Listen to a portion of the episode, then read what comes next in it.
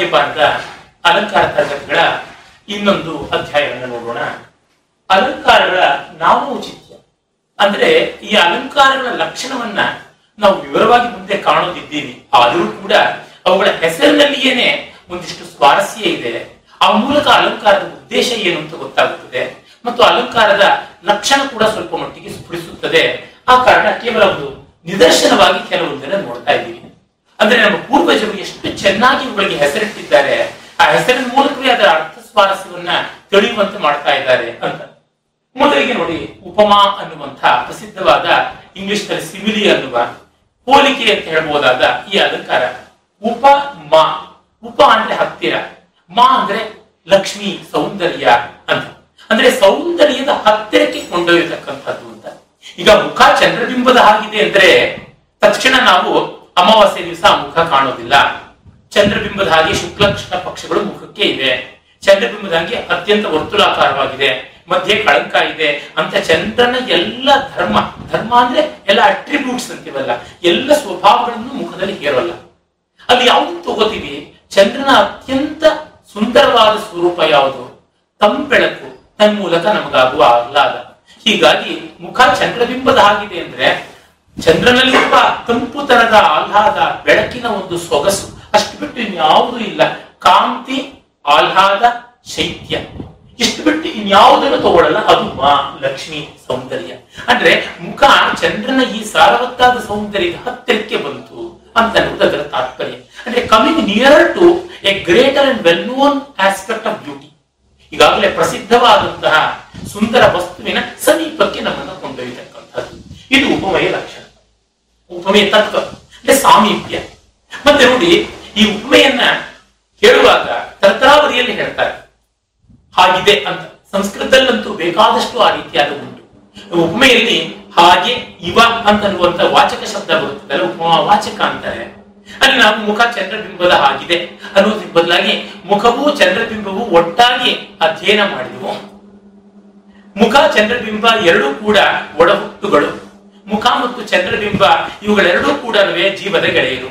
ಮುಖ ಮತ್ತು ಚಂದ್ರಬಿಂಬ ಇವೆರಡೂ ಕೂಡ ಒಂದೇ ರೀತಿಯಂದು ಹುಟ್ಟಿದ್ದು. ಮುಖ ಮತ್ತು ಚಂದ್ರಬಿಂಬ ಎರಡೂ ಕೂಡ ಒಂದೇ ಗೋತ್ರದವು. ಮುಖ ಮತ್ತು ಚಂದ್ರಬಿಂಬ ಒಂದೇ ಜಾತಿಯವು ಅಂತ ಬಗೆ ಬಗೆಯಲ್ಲಿ ಹೇಳೋದು.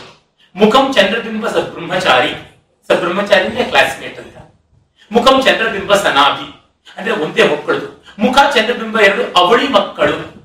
ಅಂದ್ರೆ ಹೋಲಿಕೆಯನ್ನೇ ಇಷ್ಟು ಬೇರೆ ಬೇರೆ ರೀತಿ ಹೇಳೋದು. ಮೊದಲಿಗೆ ನಾವು ನೋಡಿದ್ವಿ ವಾಕ್ಯ ವಿನ್ಯಾಸದಲ್ಲಿ ಬೇರೆ ತರ ಬರುತ್ತದೆ ಅಂತ.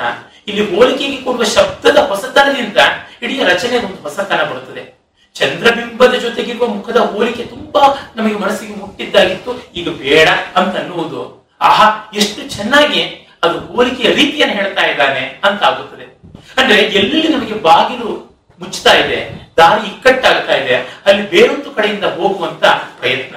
ಇದು ಅಲಂಕಾರಗಳಿಗೆ ಜೀವಾಳವಾದ ವಕ್ರೋಕ್ತಿಯ ಲಕ್ಷಣ ಅಂತ ಕರೀತಾರೆ. ಈ ವಕ್ರತೆ ಎನ್ನುವುದು ಆ ಎಲ್ಲ ರೀತಿಯಿಂದಲೂ ಕೂಡ ಬರುವಂತದ್ದಾಗಿದೆ.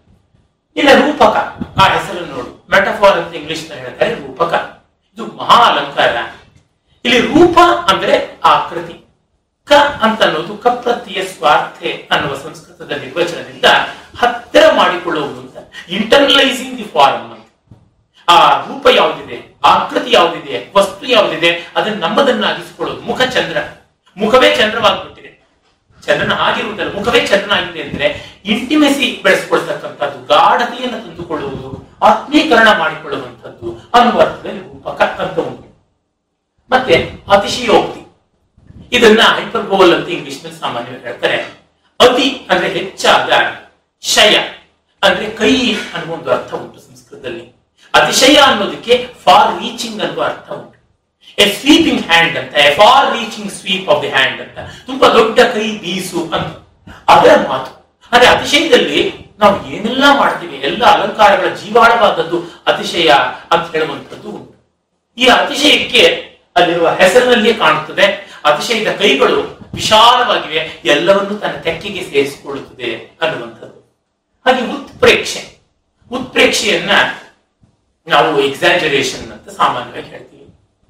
ಅಂದ್ರೆ, ಇಲ್ಲಿ ಒಂದು ಅತಿಶಯದ ಹೋಲಿಕೆ ಉಂಟು. ಅತಿಶಯ ಆಯಿತು ಎಂಬಂತೆ ಹೇಳ್ತೀನಿ. ಅಲ್ಲಿ ನೋಡಿ ಮೇಲೆ, ಪ್ರೇಕ್ಷ, ಅಂದ್ರೆ ಎಲಿವೇಟೆಡ್ ಲುಕ್ ಅಂತ. ವಸ್ತುವನ್ನ ಬ್ಲೋನ್ ಅಪ್ ಇಮೇಜ್ ಕೊಟ್ಟಿದ್ವಿ ಎತ್ತರ ಆಗ್ಬಿಟ್ಟಿದೆ, ದೊಡ್ಡದಾಗಿದೆ. ಅದನ್ನ ತಲೆ ಎತ್ತಿ ನೋಡ್ತೀವಿ ಕಣ್ಣೆತ್ತಿ ನೋಡ್ತೀವಿ. ಆ ರೀತಿಯಾಗಿ ಪ್ರೇಕ್ಷೆ ಅಂತ ಅನ್ನೋದು. ಇನ್ನು ವಿರೋಧ ಆಭಾಸ, ವಿರೋಧಾಭಾಸ. ವಿರೋಧ ಇಲ್ಲ ಅರೆ ವಿರೋಧಾಭಾಸವಾಗಿ ತೋರ್ತಾ ಇರ್ತಕ್ಕಂಥದ್ದು. ಈಗ ಮುಖವೆಂಬ ಕಮಲದಲ್ಲಿ ಕಣ್ಣೆಂಬ ನೈದೆಲೆಗಳು ಹುಟ್ಟಿದವು. ಮುಖಕಮಲೆ ನೇತ್ರೇಂದೀವರ ದ್ವಯಂ ಜಾತಂ ಮುಖಕಮಲದಲ್ಲಿ ಕನ್ನೈದಲೆ ಕಣ್ಣುಗಳು ಹುಟ್ಟಿಕೊಂಡು ಅನ್ನುವಾಗ ಕಮಲದಲ್ಲಿ ಕನ್ನೈದಲೆಯಲ್ಲಿ ಯಾವ ಹೂವು ಹುಟ್ಟಲ್ಲ, ಇದು ಹೇಗೆ ಹುಟ್ಟಿತು? ಆದ್ರೆ ನಮಗೆ ಯಾತು ಹುಟ್ಟಿತು ಅಂತ ತಲೆ ಕೆಡಿಸ್ಕೊಳ್ಳಲ್ಲ, ತುಂಬಾ ಚೆನ್ನಾಗಿದೆ ಅಂತೀವಿ ಅಲ್ಲಿ ವಿರೋಧ ಇದ್ದಂತೆ ತೋರುತ್ತದೆ ಅಂದ್ರೆ ವಿರೋಧ ಅಲ್ಲ, ವಿರೋಧಾಭಾಸ. ಲೋಕದಲ್ಲಿರುವುದು ವಿರೋಧ, ಕಲೆಯಲ್ಲಿ ತೋರುವುದು ವಿರೋಧಾಭಾಸ. ಚಲನಚಿತ್ರದಲ್ಲಿ ಹೀರೋ ಮತ್ತೆ ವಿಲನ್, ನಾಯಕ, ಪ್ರತಿನಾಯಕರು ಜಿದ್ದಾಜಿದ್ದಿ ಕಾದಾಡ್ತಾರೆ. ಆದ್ರೆ ನಮಗೆ ಅದರಿಂದಾಗಿ ಬೇಸರ ಆಗೋಲ್ಲ.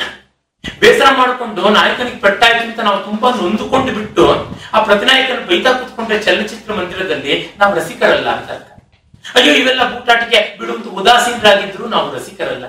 ಹಾ, ಇದು ಚೆನ್ನಾಗಿದೆ. ಪಾಪ ಅವ್ನು ನೊಂದುಕೊಂಡ. ಅರೆ, ಏನ್ ಮಾಡ್ತಾನ ನೋಡೋಣ ಅಂತ ಮಾಡಿಕೊಳ್ತಕ್ಕಂಥದ್ದು. ಅಂದ್ರೆ ಆಪಾತತಃ ವಿರೋಧ. ಸೀಮಿಂಗ್ ಅಪರೆಂಟ್ ಡಿಫರೆನ್ಸ್ ಅಥವಾ ಯಾವ ಡಿಸ್ಪ್ಯೂಟ್ ಅಂತೀವಲ್ಲ ಅದನ್ನ ಕುರಿತದ್ದು. ಇನ್ನು ವ್ಯತಿರೇಕ. ವ್ಯತಿರೇಕ ಅನ್ನೋದು ಕಾಂಟ್ರಾಸ್ಟ್ ಅಂದ್ರೆ ಒಂದರ ಜಾಡದಲ್ಲಿ ಹೋಗಿ ಮತ್ತೆ ತಿರುಗಿಕೊಳ್ತಕ್ಕಂಥದ್ದು. ಇದೆಲ್ಲ ಚೆನ್ನಾಗಿದೆ, ಆದರೆ ನೋಡಿ ಅಂತೀವಲ್ಲ. ವಿ ಅತಿರೇಕ. ವಿಶಿಷ್ಟವಾಗಿ ಅತಿರೇಕ ಡಿವಿಯೇಷನ್ ಮಾಡ್ತಕ್ಕಂಥದ್ದು ಇದೆಯಲ್ಲ ಅಂತದ್ದನ್ನ ನಾವು ವ್ಯತಿರೇಕ ಅಂತ ಕರಿತೀವಿ. ಹೀಗೆ ಯಾವುದೇ ಪ್ರಸಿದ್ಧವಾದ ಅಲಂಕಾರವನ್ನು ನೋಡಿದಾಗ, ಆ ಅಲಂಕಾರದ ಹೆಸರಿನಲ್ಲಿಯೇನೆ ಅಲಂಕಾರದ ಕೆಲಸ ಉಂಟು. ಈ ರೀತಿಯಾಗಿ ನಾವು ಅಲಂಕಾರಗಳ ಸ್ವರೂಪವನ್ನು ತಿಳ್ಕೊಳ್ಬಹುದು ಅವುಗಳ ಅನ್ವಯದ ಕಡೆಗೆ ಕೆಲಸ ಮಾಡಬಹುದು. ಅದರ ಮುಂದೆ ನೋಡೋಣ. ನಮಸ್ಕಾರ.